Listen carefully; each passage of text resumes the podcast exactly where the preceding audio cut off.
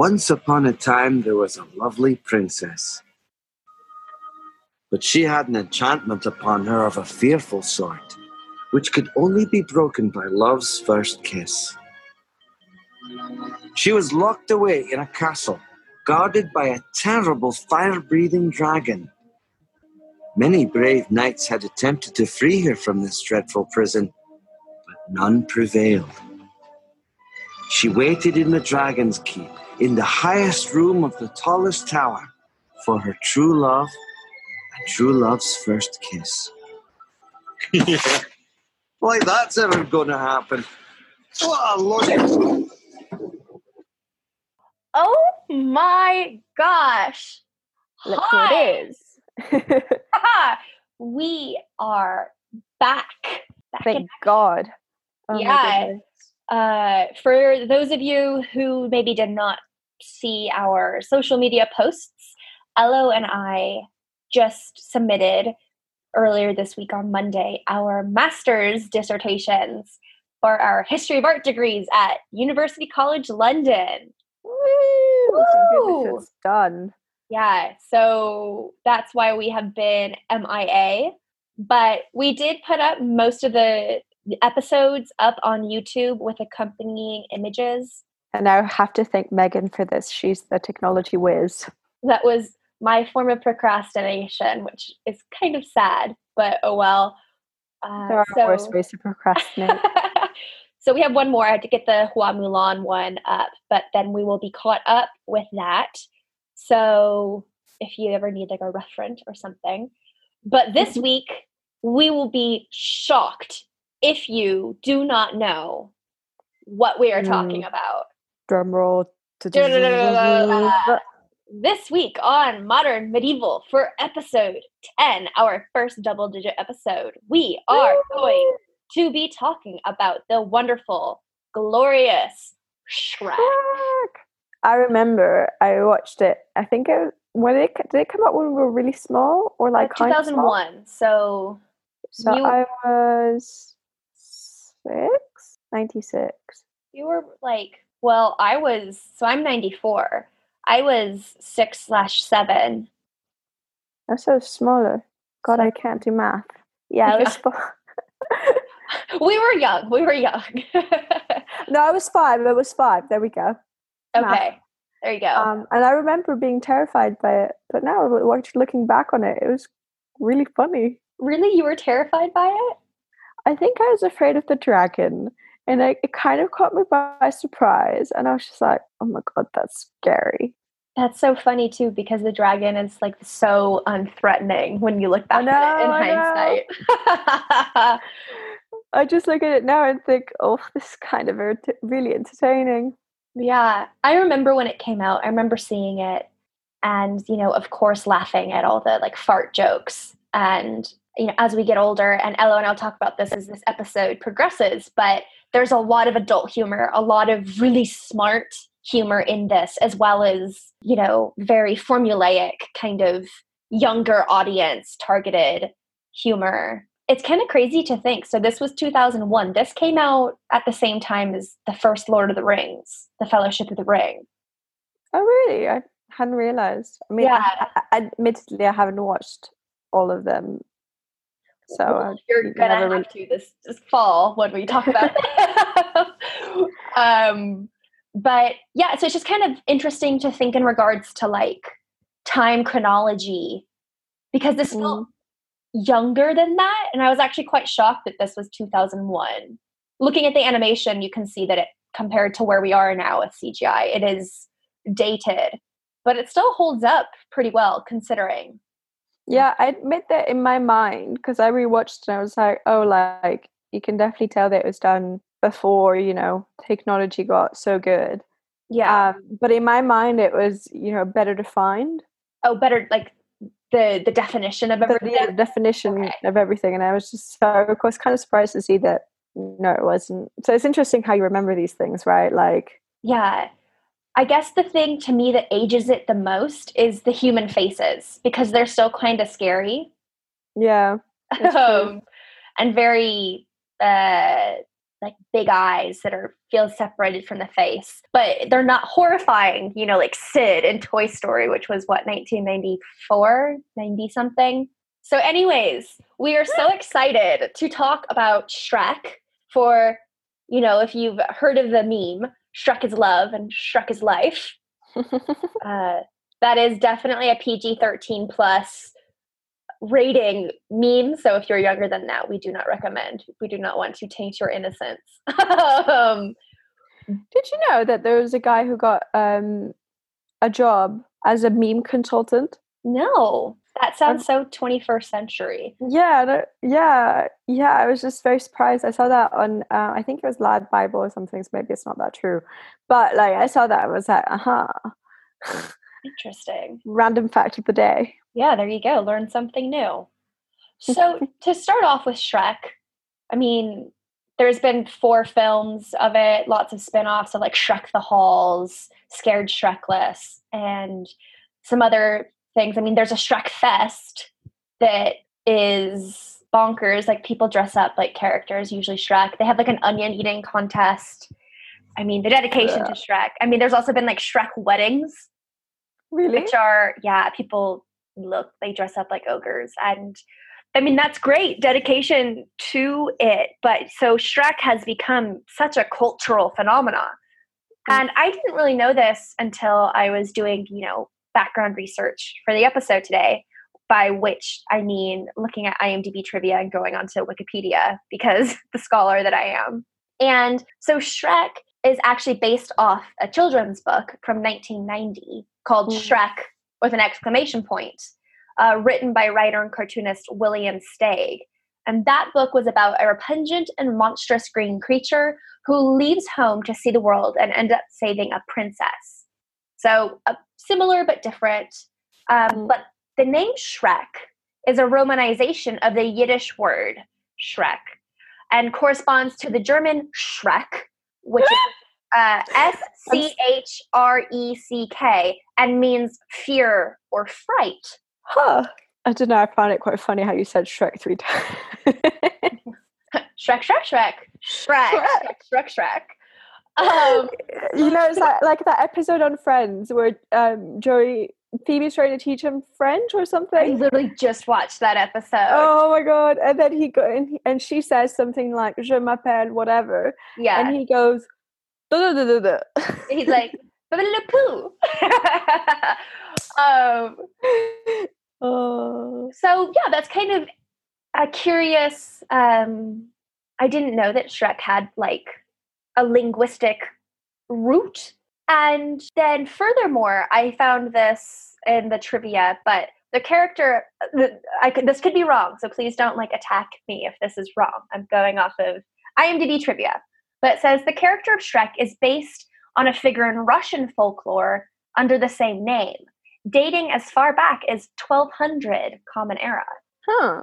So that'd be interesting to research, actually. Yeah, definitely. I mean, I guess I could see him. He is like a monstrous figure. Mm. And so being part of some sort of folk tale. Um, but I found that going back to twelve hundred, I mean, that's quite a long time ago. So yeah, we'll have to do some more research on that and, um, you know, touch back up. So in the, the research I was doing, this is not related anything whatsoever in regard to like history or medieval studies, whatever. But for those of you who don't know, I am a huge Nicolas Cage fan.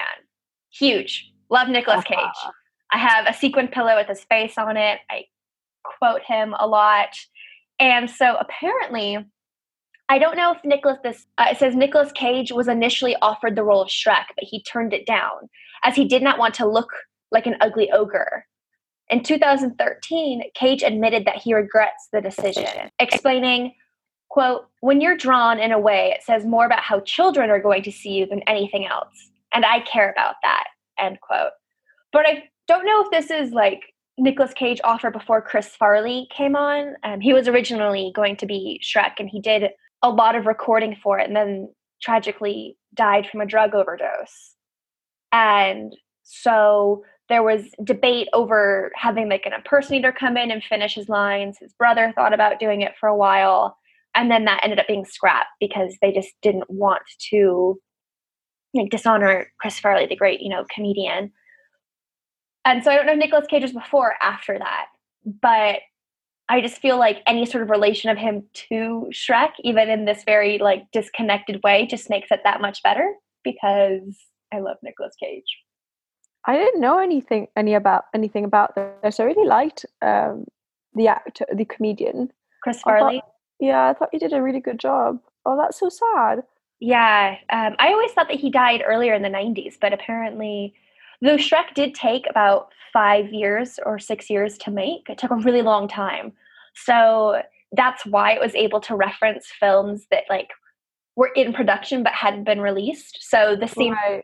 Fiona is fighting uh, Monsieur Hood, the Robin Hood character, and you know she freezes in the air and does her hair. That's a reference to The Matrix, which was released in nineteen ninety-nine. Right. Um, but because this came out later, they were able to reference it because it wasn't a spoiler for something that hadn't come out yet. Um, it had become a cult. Right. Um, so I just find that quite interesting. I, I actually had forgotten. I mean, I don't know if I'd forgotten or didn't know that Cameron Diaz was um, Fiona's voice. Yeah. Uh, it's always interesting to me that like she does the voice. It just seems kind of like a random choice. Yeah, she's so interesting though, because I feel like, you know, you know her um, as the, you know, the action girl kind of thing. And then like mm-hmm. she's done quite a lot of rom-coms. And then actually like now she li- lives this kind of like blasé, cool, chilled life. And so yeah. It's interesting to see her associated with this as well. Yeah, I mean, I guess it was during her kind of peak moment of doing the rom-coms and the action films. But yeah, it just seems like such an obscure choice. And then with the cast members, Mike Myers is Shrek, and then Eddie, uh, Murphy. Eddie Murphy is Donkey. It's just a bizarre Yeah, it's such cast. a strange cast. Also, like, Eddie Murphy as the Donkey, I mean, he did. I think he makes the film, really. No, definitely. Uh, I think he got, like, numerous awards and accolades for his character at being so good. And I was reading in the trivia that he felt that if Eddie Murphy was like, yeah, if I were to, like, die while this movie was out, I think they would just put a picture of Donkey in the obituary rather than me. Oh, Eddie Murphy. Is he, what is he doing now? Do you know? Or is, because I don't really follow films and stuff. Um, I honestly can't say. I think he kind of stepped away from the limelight. I mean, he did like Daddy Daycare, but that was in like the early two thousands to early twenty tens. So, not sure. Yeah. Okay, well. I mean, same with Mike Myers. Mike Myers did, you know, the uh, Austin Powers, like Love Guru. And then he, aside from Shrek, I think he kind of stepped away as well, which is fine. I mean... I mean, fair enough. You make yeah. a million. You can, you know, walk away. Yeah. Wow, that just put Kelly Clarkson in my head. Walk away! um, so getting to, like, the, the medieval... in this, I mean, the movie is set in like a medieval aesthetic. Yeah. That's not hard to see. And so with the armor that's used in the film by like the soldiers, Shrek wears armor briefly when they're in the uh, castle rescuing Fiona and everything. Apparently an armor expert was actually brought in to show the animators the different types of armor and to be not only inspiration, but for the animators to see how the armor moved. Mm. And I just think that's quite, you know, interesting as it was so early on in C G I that they were thinking of that. I guess it makes mm. sense because the animation was so rudimentary, but... Yeah, it's interesting because I feel like with these, you know, the final product seems like nothing in comparison to the amount of work that is that has actually been put in. So it's really interesting. I also thought like it was quite cool how like it started with the manuscript. Mm-hmm. Which is a definite that as toilet paper, which is kind yeah. of funny. Cause... no, so with that, the um, director of Shrek, or the creator, um, I believe it's Jeff Katzenberg. I could be wrong. Um, yeah, Jeff Katzenberg. He produced it, but mm. he used to work at Disney and then left due to like different visions and everything. So that's part of the reason why there's just so many digs at Disney in this. Right. The animosity. And So DreamWorks, who is the creator of Shrek, actually had like lawyers to make sure that they couldn't get sued or anything by Disney for what they make fun of. But yes, I mean, that opening scene with the, the book and the telling of the story, and it's a medieval illuminated manuscript, for those of you who don't know, done in a very kind of caricature-y way. But, I mean, Sleeping Beauty is the first one that pops into mind. And we talked about that when Janina was on mm-hmm. with us. But yeah, then there's the whole pivot of he's just like, what a load of shite, which is great. Oh. And then I really loved how they uh, played with Cinderella and Sleeping Beauty in the film, especially yeah. Mirrors talking about the like maidens or princesses, and Sleeping Beauty, or not Sleeping Beauty, I'm sorry, she's not one of them, but uh, Snow White, where he's like, she does live with seven men. And did it, and it's just like, as an adult, that's so funny because it's so true. Yeah. I also would have thought it was really funny how, like, you know, the mirror was like to um what's his name um the little guy oh the prince oh Lord Farquaad Lord Farquaad it was like, yeah, so there's this candidate candidate number two, candidate number three, and then like he describes them, and then like all of the guards are like number two, number three, and he kind of goes into this existential crisis. And I was just yeah like, well, what like a funny commodification of women. Well, it's such a like game show host, you know, like blind date or whatnot, which was funny. Also in that the uh, the large like character that's in the executioner hood, when he's like number three, and then he puts his hands out and they're two. He has two, and then he kind of looks at his hand. It's just funny, and it made me think of um, Monty Python and the Holy Grail and how King Arthur couldn't count.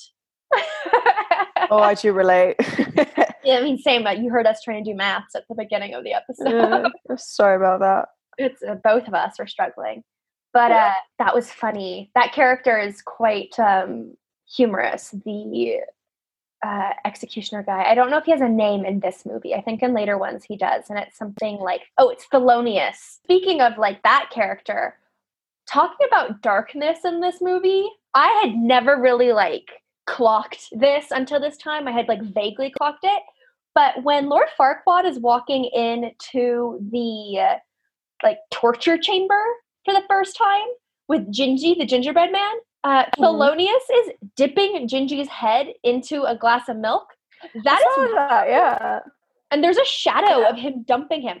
That is torture. That is milk boarding.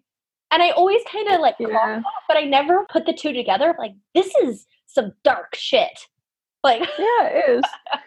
Also, I mean, I feel like, you know, they're playing the game of like, well, it's a cookie, so it's fine. It's not actual torture. And then you're like, no, right. But actually, he is a cookie. Therefore, it is torture. Right. Well, and that like, I mean, he's a living, talking, talking entity and like feels the things that are being done. And so like when Farquaad has his broken legs and is like playing with them in front of Gingy, I was like, fuck. That That's is true.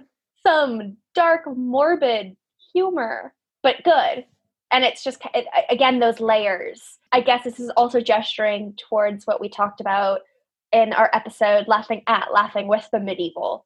I mean, this whole film, I feel, is playing with those ideas.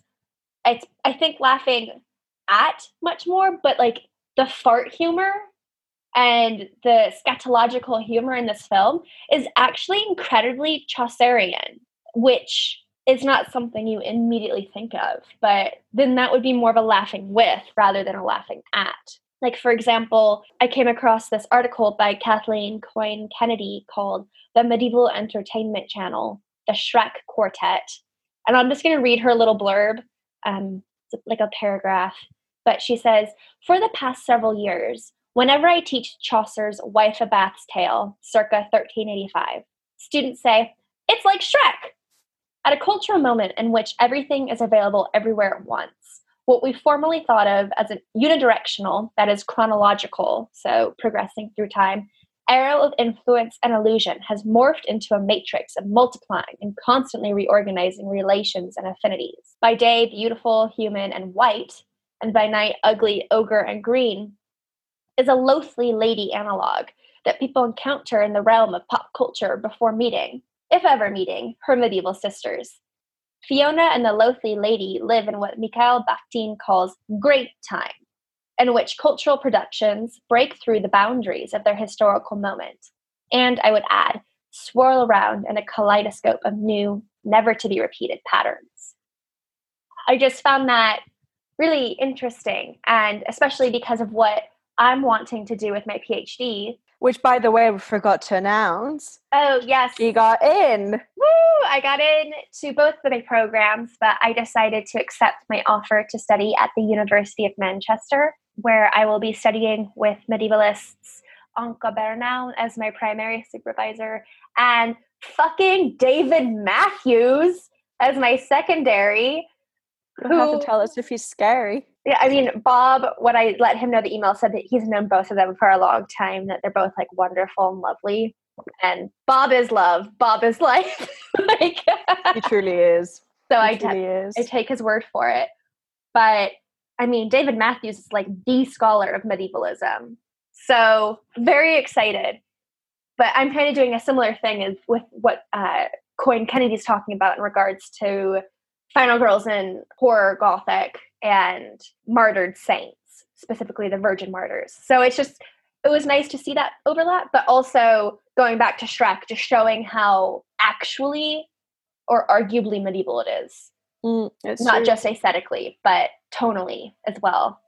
Yeah, I also thought it was kind of interesting as well how, like, if you take, you know, the moment where he first gets invaded by all the... Um, yeah, all the fairy tale creatures. All the fairy tales. And I was like, this is so interesting because obviously most of these fairy tales were written down in, like, the fifteenth, sixteenth century. Mm-hmm. But they're always... We always associate them with the medieval. And then, like, this is, like, taking it and kind of making it even more atemporal. Right.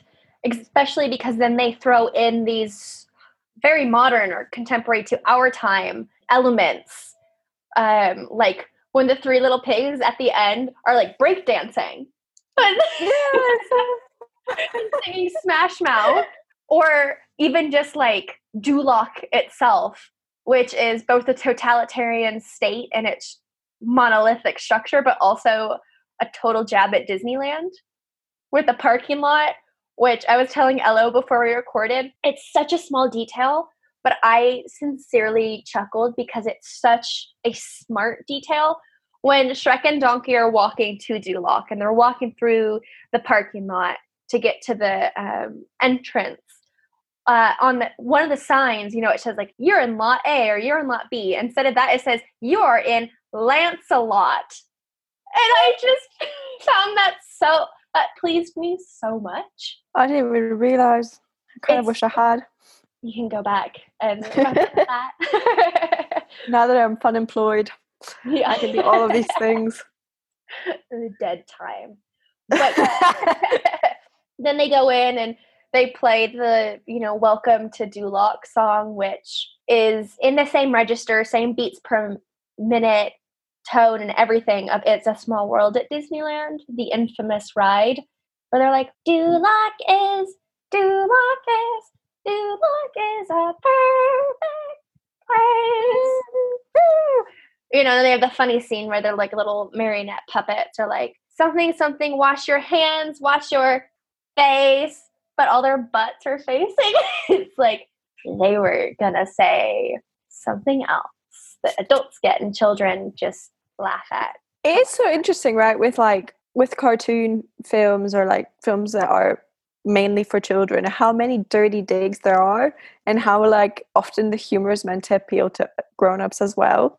Yeah, and when Shrek first came out, that was something, especially in this film, more so than any of the Disney films or previous Pixar films, was how much they got away with in this film, yeah, and how smart they were with this adult humor, because apparently in the writing process, the two like producers didn't agree on the level. One wanted to be much more child friendly, if you will, and the other was like, no, throw in the adult stuff, because like parents have to go see the movies with the kids in the theaters, so yeah. you don't you have to veil it um enough so that children don't understand that it's something that, you know, is bad, right? And I think Shrek is so genius at how it does this tiptoeing, and yeah. then also just is it's such a cultural pop culture like vessel, so many gestures, not just to Disney, but to other films, music, lifestyles. So one of them is um, after is a reference to The Godfather. So when Shrek and Donkey defeat the knights at the tournament, you know, and Shrek turns to the crowd and he says, "Try the veal." This is a line as part of a line spoken by Saluzzo to Captain McCluskey when they meet with Michael Corleone in The Godfather, so nineteen seventy-two. Mm, right. Both of these lines are spoken before major uh, character uh, life-changing moments, which I just thought was kind of thought-provoking. I don't know if that was necessarily intentional. I feel like it has to be.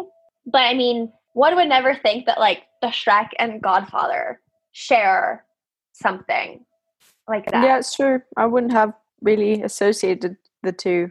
No, I wouldn't have either. This is, again, thank you to IMDb Trivia for those. Uh, what would you call, like, a major Shrek fan? Like a Shrekhard? A Shrekian? Like a Trekkie, right?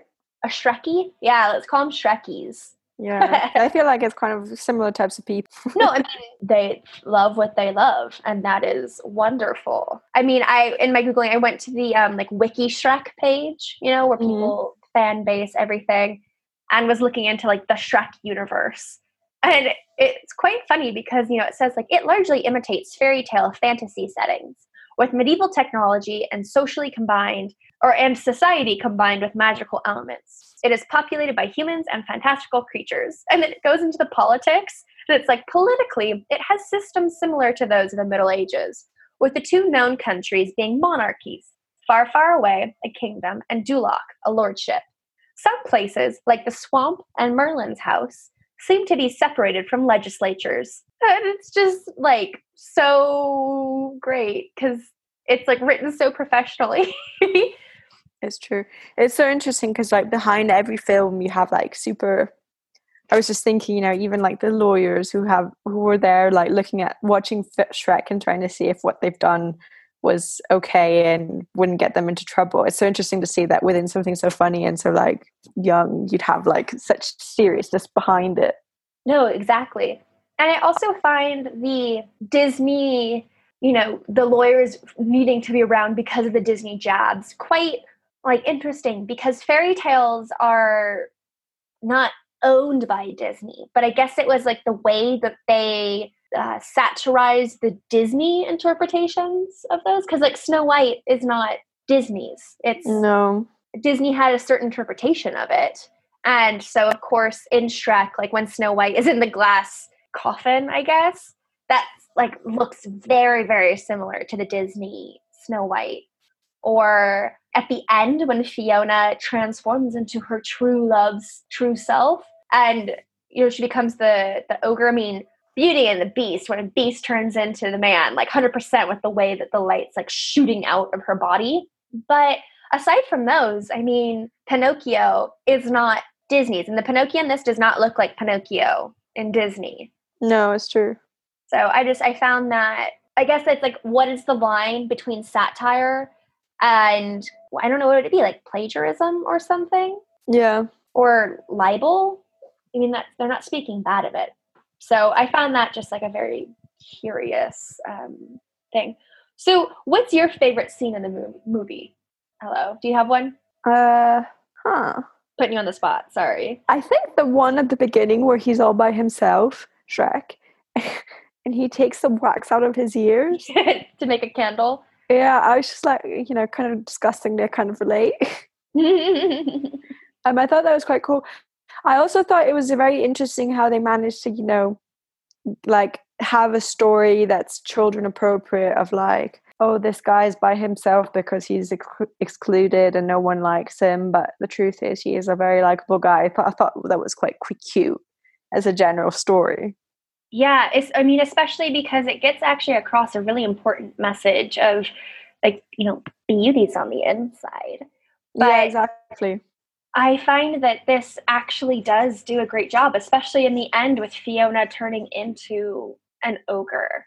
And, you know, she's like, I want to be beautiful. And, you know, and Shrek overhears her talking to Donkey and he thinks that she's talking about him, but she's actually talking about herself and how she's um, relaying these like projections of society of like, you have to be the pretty, skinny yeah.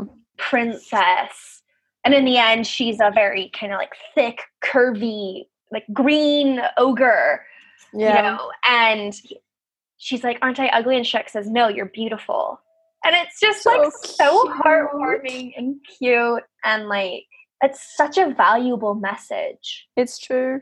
And also like, you know, especially as a child goes into adolescence and puberty and all of that, mm-hmm. you know, things that I'm very glad I no longer have to repeat. Um, it is kind of an important message where you kind of feel out of control and like you can't control your appearance or, you know, your growth spurts or like, you know, you look, your voice goes funny or, or you grow disproportionately and that kind of thing. And so it's kind of important that this kind of thing, keep that in mind, you know. Oh, definitely. It's sweet. I know, I agree. And I don't think I really valued that message until this watch, which is quite sad. Because it's literally been two decades since this movie came out, and I've watched oh, it I feel numerous old. times. I know, me too, me too. But I just found that like a really beautiful message, regardless to if you actually process it or not. I mean, I think you register it on some level. Yeah, I mean, it's the same spiel that you know parents tell you all the time, right? And I mean, yeah, take it with a grain of salt, I guess. But I think that that. that beauty, if you will, of the message is why this film has it's still become relevant, yeah. such a an icon, like why people love it so much. Yeah, and so on this little note, if any of you who are listening want to come on the show and speak about your favorite film, please, you know, let us know. Yeah, let's make it medieval. And also a quick shout out to my friend Ailish, who actually mentioned Shrek being Schwarzerian. She's a very... Uh, she's a Shrekkie. Whenever anything Shrek comes up, we message each other. So thank you, Eilish, for mentioning that, because this was before I found the article and thought to even think of looking along those lines. You are a Thank gem. you. Yes.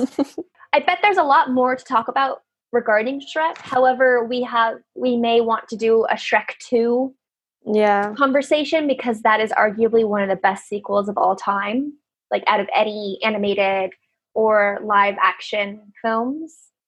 I I for, I've for, forgotten what that one's about, so I'll take your word for it and agree with you.